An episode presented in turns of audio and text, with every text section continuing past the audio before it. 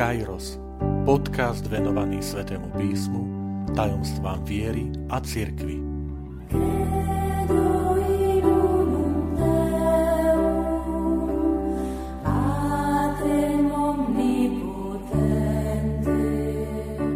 Šiesta časť Mariánska úcta nie je proti Biblii. Vitajte pri počúvaní tohto podcastu – Volám sa František Trstenský, som katolícky kňaz, farár v Kešmarku a prednášam sväté písmo na Teologickom inštitúte v Spišskom podradí.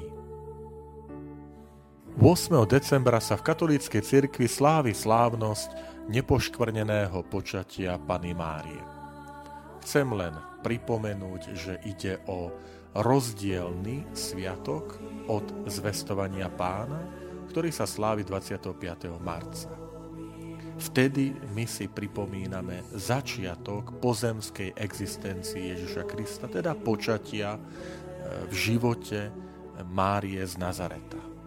Kým 8. december je slávnosť, kde si pripomíname nepoškorené počatie samotnej Pany Máry, teda začiatok jej pozemskej existencie. V Svetom písme nemáme veľa zmienok o Ježišovej matke. Ale nás to ani nejako neprekvapuje, pretože e, tá pozornosť evangelistov je sústredená na osobu Ježiša Krista. Ale tie zmienky, ktoré hovoria o Božej matke, sú dôležité, pretože ju vždy spájajú s jej synom Ježišom Kristom. A predstavujú ju v takých dvoch rovinách. Prvá rovina je ako jeho telesná matka. Často v Evangeliu počujeme, že jeho matka Mária.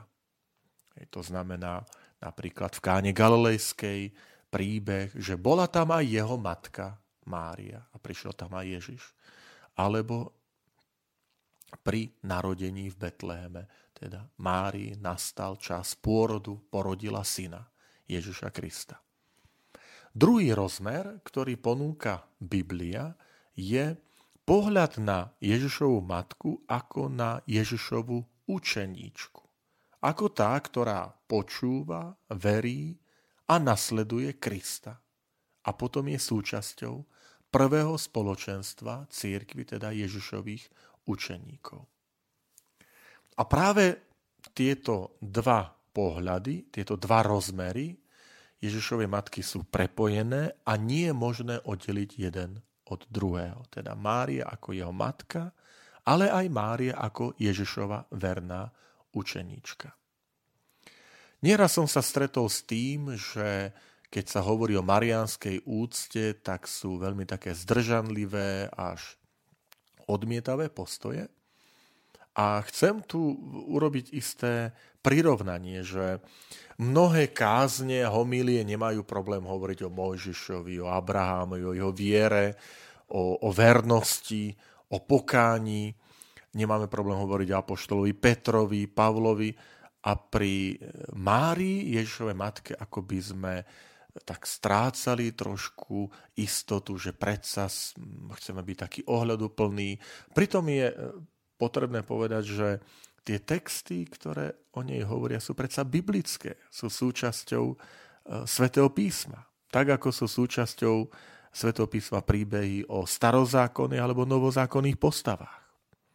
Takže mariánska úcta je biblická, pretože sa opiera o sväté písmo.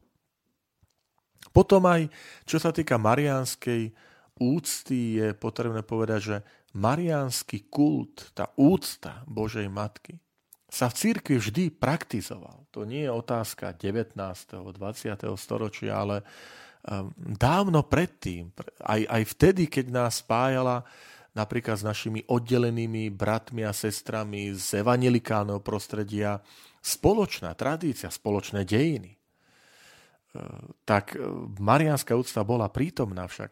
Tie pravdy viery o, o ustavičnom panenstve, o, o tom, že Mária je bohorodička, boli, boli prijaté na prvých konciloch 4. E, 5. storočia. samozrejme je potrebné zdôrazniť, že mariánsky kult je potrebné odlíšiť od kultu adorácie. Neklaniame sa Márii, ale to adorácia, teda to klaňanie sa, patrí jedine Bohu. A potom je dôležité ešte opäť zdôrazniť, že každá pomoc a príhovor Pany Márie má svoj pôvod v Božej dobrote a celkom závisí od Kristovej milosti, ktorá pramení z jeho vykupiteľskej obeti. To znamená, že výsady a úlohy Pany Márie vždy súvisia s Kristom, ktorý je zdrojom všetkej pravdy, svetosti a nábožnosti. Inými slovami, aj Mária potrebovala vykúpenie, aj Mária potrebuje Kristovú milosť. A aj táto slávnosť e, nepoškvrneného počatia, pani Mári nám hovorí, že Mária bola uchránená od dedičného hriechu nie pre vlastné zásluhy ako vlastnou silou, ale pre Kristove budúce zásluhy. Teda stále je tam potrebná milosť Kristova. Um, ďalšia vec marianskej úcty je aj taká ľudská, poviem. Ak ja vyznávam, že Ježiš Kristus je pre mňa Boží syn, spasiteľ, vykupiteľ, jediný prostredník medzi Bohom a ľuďmi, čo úplne súhlasí, tak predsa nebudem zavrhovať jeho matku. Nerobíme ani to v ľudskej rovine. Keď je človek zamilovaný do druhej osoby, dievča do svojho chlapca, tak predsa nebude pohrdať jeho rodičmi. A povie, nie, nie, ja s rodičmi nemám nič spoločné, ja len teba mám rád, lebo vďaka rodičom má predsa ten jej chlapec život. A tak aj tá mariánska úcta je celkom, poviem, taká aj prirodzená, lebo sa opiera o tú skutočnosť, že, že Mária je tá, ktorá dala, dala život. Čiže je to aj taká ľudská, antropologická e, rovina. Poďme sa pozrieť na, na, aj na také počiatky marianskej úcty, aby nevznikol dojem, že, že to len teraz e, katolická církev preháňa a tak ďalej. Chcem poukázať hlavne v súvislosti s týmto sviatkom nepoškvrneného počatia Pany Márie na, na veľmi skorého, ranného, teda ranokresťanského autora, ktorým je svätý Irenej z Lyonu. Tento biskup žil e, v druhom, treťom storočí, narodil sa v roku 120, zomrel v roku 202 po Kristovi a u neho je známe dielo, ktoré sa nazýva Adversus Hereses, niečo v preklade ako proti herézam, proti nesprávnym naukám, kde uvádza aj veľmi slávny výrok, ktorý znie takto.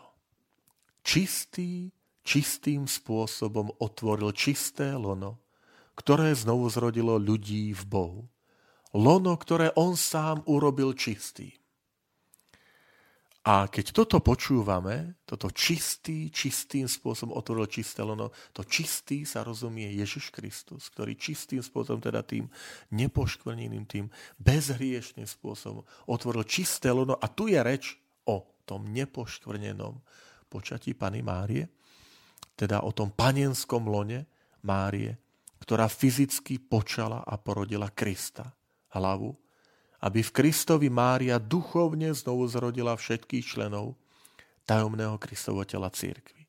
Tak tu máme vlastne predzvesť tej nauky, ktorú my nazývame nepoškvrnené počatie Pany Márie. Ale nielen to. Samozrejme, keď ideme do toho samotného svätého písma, tak predovšetkým je to Evangelium podľa Lukáša, známa tá scéna e, zvestovania pána, kde si všímame celkové to také umiestnenie, celkovú tú atmosféru toho textu. Napríklad oslovenie, ktoré je nové, ktoré dostáva pána Mária, a to je milosti plná. V grečtine kecharito mene, ktoré vojde do dejín mariánskej úcty. Aniel, ktorý hneď podáva vysvetlenie tohto oslovenia, našla si milosť u Boha. Toto slovo milosť v starozákonnom prostredí, lebo Mária je židovka, je dcéra židovského národa, rozumela tej terminológii židovskej, hebrejskej. To slovičko cheset, čo znamená milosť, v preklade znamená prejav náklodnosti, nezaslúženej priazne.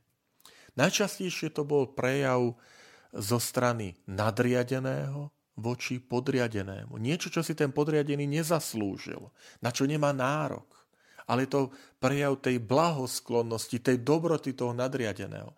Kráľa voči sluhovi a tak ďalej. Človek si uvedomuje, že voči Bohu nemá nárok na takýto prejav priazne voči svojej osobe. Ale že to Boh ktorý sa vo svojom nekonečnom milosrdenstve, láske skláňa človeku.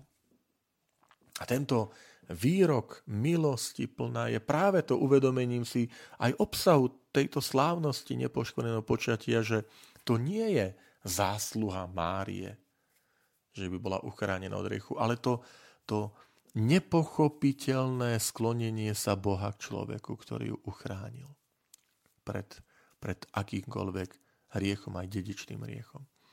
Čo znamená plná milosti? Mne sa páči vyjadrenie, ktoré má terajší pápež. Pápež František vo svojej publikácii o Pane Márii, on sa nad týmito slovami zamýšľa, že čo to znamená plná milosti a hovorí, znamená to, že Mária je plná prítomnosti Boha. Ak ju celú zaujal Boh, nie je v nej miesto pre hriech. Je to zvláštne, pretože Celý svet žiaľ je nakazený zlom. Ktokoľvek z nás sa pozrie do svojho vnútra, vidí tam temné stránky. Aj najväčší svetci boli hriešnikmi. A všetky skutočnosti, aj tie najkrajšie, sú poznačené hriechom. Všetky okrem Márie. Ona jediná je vždy zelená oáza ľudstva. Jediná nenakazená, stvorená ako nepoškvrnená aby svojim áno plne prijala Boha, ktorý prichádza na svet a začína nové dejiny. I to je vyjadrenie pápeža Františka, ale veľmi také, také výrečné, významné práve týmto označením aniela, milosti plná, pán s tebou, našla si milosť u Boha. Toto sú biblické vyjadrenia, v ktorých neskôr církev E, vychádza pri svojom potom už tým zadefinovaní tých práv viery, že Mária v okamihu svojej pozemskej existencie od počatia bola uchránená od dedičného riechu, od akéhokoľvek riechu. Ale nie pre vlastné zásluhy, ale jedine pre zásluhy e, Božieho Syna e, Ježiša Krista. Takže ak môžeme zhrnúť táto pravda o nepoškodenom počatí Pany Márie vyhlásená 8. decembra 1854 hovorí, že Mária bola už od začiatku svojej ľudskej existencie uchránená od dedičného riechu. Mária sa nedopustila ani počas svojho života ani ťažkých, ani ľahkých hriechov, ale zároveň táto pravda viery je plná nádeje pre nás. Lebo hovorí, že toto uchránenie pred každou prítomnou aj budúcou vinou pochádza od Ježiša Krista. Od jeho milosti. My sme odkázaní na, na Kristovú milosť. Pre budúce zásluhy jeho vykupiteľskej obeti. A preto aj, aj um, to rozprávanie o, o Márii a o jej eh, nepoškodenom počatí je vždy spojení, vždy spojení Um, s Ježišom Kristom. Chcem aj na to poukázať, že, že hlavne dve pravdy viery, a to je nepoškodené počatie a potom na nebo vzatie, je tak zamerané veľmi spojení s církvou. Že je pravda, že uh, to musíme uznať, že v Svetom písme nemáme takto výslovne povedané uh, o týchto pravdách, o nepoštenom počatí, ale e, tieto mariánske pravdy nerozširujú obsah viery, nie sú novým zjavením, ktoré by čo si pridávali, čo, čo priniesol Ježiš Kristus a čo skončilo smrťou posledného apoštola.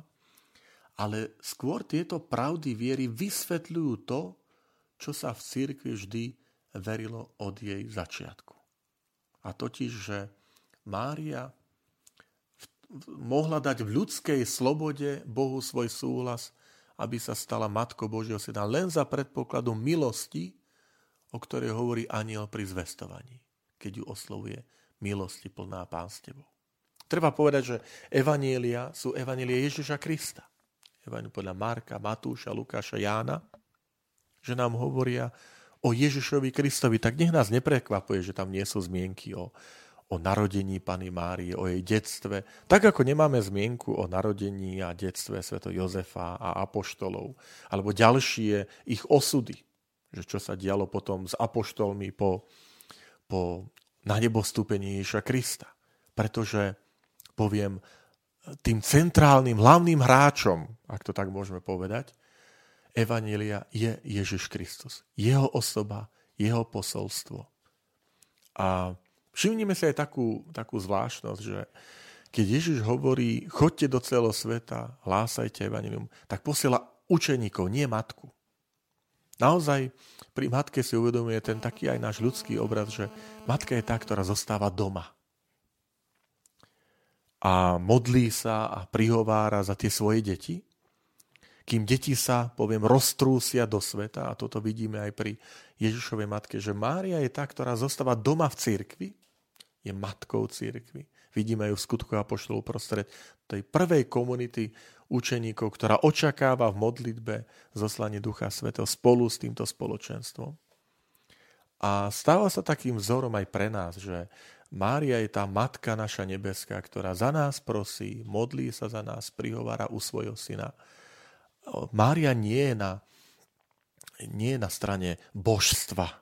Ona nie je súčasťou Najsvetejšej Trojice, aby som to tak trošku e, odľahčil, ale je na strane um, církvy, toho tajomného Kristovho tela. Tiež je súčasťou tej, toho vykúpenia, tých vykúpených, je prvá z vykúpených ktorá, ktorá bola ochránená Kristovou milosťou od každej poškody. A v nej máme nádej a orodovníčku, že touto milosťou, keď budeme žiť v tejto milosti Kristovej, tak Kristus aj raz nás takto oslávi. A tak, milí priatelia, všetkým nám želám v tomto adventnom období, aby keď hľadíme aj v advente cez tie rorátne sveté omše na Panu Máriu ako na vzor, aby sme v nej videli vzor matky, Ježovej matky a mali v nej úctu, pretože matkou toho, ktorý je náš pán a spasiteľ a vykupiteľ a jediný prostredník medzi Bohom a ľuďmi. Ale hľadeli na ňu aj ako na Ježišovu vernú učeníčku, ktorá vždy povie, urobte to, čo vám povie môj syn, nie ja, to, čo vám povie môj syn, to robte. Čiže Mária je vždy tá, ktorá nás posúva bližšie k Ježišovi, ukazuje cestu k Ježišovi. A môžeme si byť istí, že keď sledujeme jej správanie, jej odpoveď, jej nasledovanie Krista a keď ho budeme nasledovať, vždy nás privedie k svojmu synovi, Ježišovi Kristu.